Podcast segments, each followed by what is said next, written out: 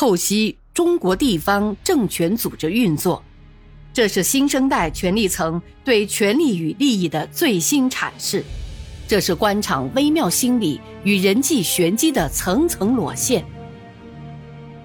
请听现代官场小说《生死博弈》。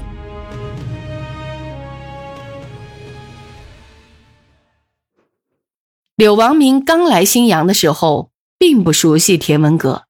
只是他的户口关系，王道广交给他去办。办完了后，王道广把田文阁带到办公室同他见面。柳王明凭直觉感到这个人重义气，有江湖上那种为朋友两肋插刀的气概。后来自己有些不便出面的小事王道广也交给他去办。也许是王道广有意让田文阁接触柳王明，柳王明交代给他的一些事，最后。都是田文阁落实的。有时朋友来了，一些市政府接待又上不了台面的，就让田文阁去接待。他总是安排的细致周全，吃饭、住宿、唱歌、桑拿或更出格的活动，他都弄得很妥帖，朋友都很满意。柳王明于是开始信任他。何况他来新阳时间不久，他需要培养一些跟自己贴心的干部。现在。田文革遇上了这种事，正好又碰在自己的手里，他抬抬手，这事儿就过去了。但对田文革来说，则非同小可。帮他过了这个坎儿，田文革就一辈子抓在自己的手里了。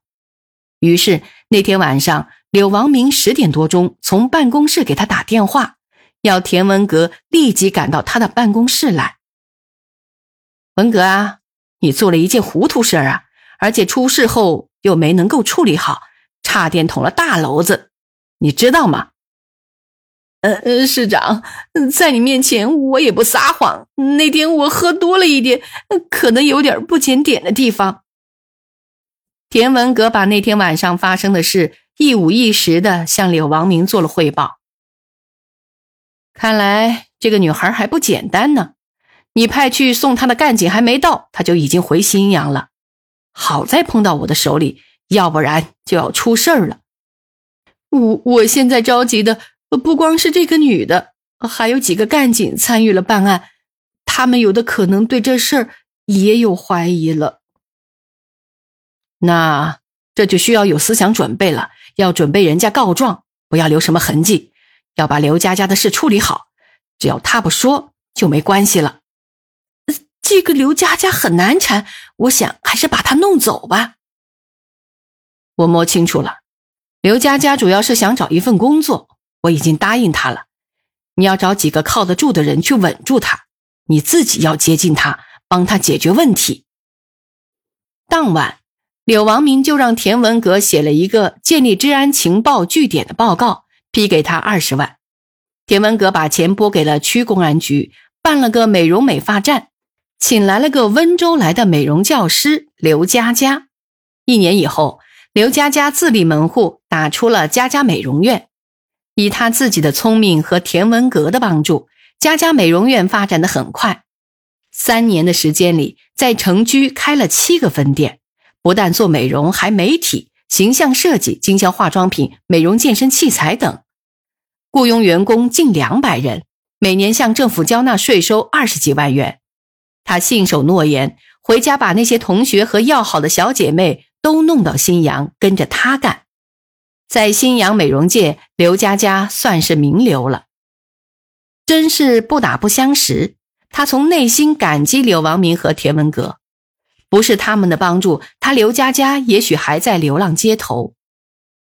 自从那次认识田文革后，他倒认为田文革像个男人，是个有血性的男人，仗义。朋友多，三教九流，红道黑道，路路都通。在新阳，好像没有他办不成的事儿。这样的男人是女人可以靠得住的肩膀，可以托付一生。无奈世界上的好男人早就是别人的老公了，刘佳佳只好做他的情人。不过她觉得无所谓，不在形式，而在内容。以她的感觉，田文革的心早就属于她的了。夫妻不过是法律意义上的，只要他觉得需要，他随时可以要他陪他，随时可以和他拥抱。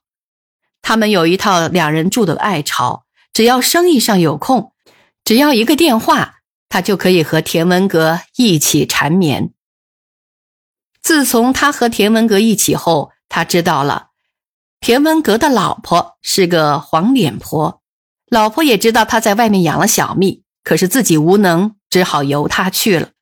他自己每天邀一帮朋友天昏地暗的打麻将，对田文革只一个要求：泡妞、养小蜜、找情妇都行，但不得花自家的钱。田文革的工资卡卡在他的手里，凡是他知道的灰色收入送到家里的红包，都进了家里的公共金库，由他掌管。所以刘佳佳常常要给田文革一些零花钱。他一个男人看起来很风光。实际也怪可怜的。昨天晚上，田文革要他去省城办一件事儿，要送给一个领导二十万块钱，说这是柳市长的意思，还说怎么送去，以什么理由，通过什么办法。他完全相信刘佳佳的能力。说实在的，往领导家里送礼，对刘佳佳来说并不是难事儿，他干过很多这样的事儿。他第一次往柳王明家送五万块钱时，心里还有点发怵，哪知道柳王明倒比他大方得多。小刘啊，这就不必客气了，我当市长帮老百姓解决一点困难是应该的，下不为例啊。柳王明的老婆像从邮递员手中接过报纸那样自然老练。当然，刘佳佳也碰到过清官，挨过骂，也有从被门缝里抡出来的。但那毕竟是少数，可这回要送的主是个什么德行呢？柳王明让我去送钱，是什么意思呢？他不是舍不得二十万块钱，别说二十万，就是两百万也无所谓。过去二十多年，刘佳佳在这个世界上连一千块钱都没摸过。自从遇上了田文革、柳王明，他懂得了钱是什么。那些花花绿绿的钱，你花的越快，就来的也越快。乡下人把赚来的钱锁在箱子里，埋在地窖中，塞在角落里，变成了死钱，花不出去，也赚不进来。何况他赚来的还不是共产党的，把从共产党那赚来的钱再送一点给共产党，再到共产党那儿赚更大的钱，何乐而不为？何况还是柳市长交办的事儿。他现在要搞清楚的是，他送去的这个主是个什么德行？是个馋猫还是正人君子？以什么名义采取个什么方法，既顺利的送进去，又能体面的离开？他问田文革，田文革也说不清楚。他觉得这事儿还是要去问问柳王明。正好自己上次找他没见着，他要柳王明给他安排一个政协委员什么的。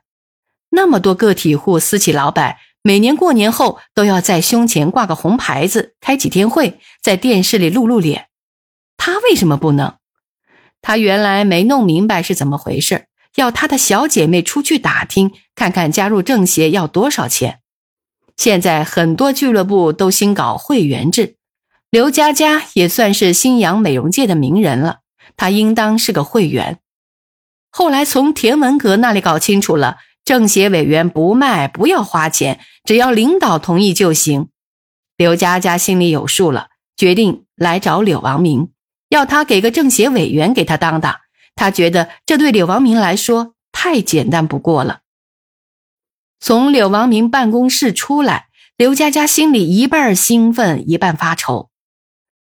柳王明以想象不到的爽快说：“政协委员的事儿没问题。”今年开政协会，你一定能参加。他已经给有关部门打了招呼。发愁的是，田文革让他送钱的主不是那么好伺弄，要他多长个心眼。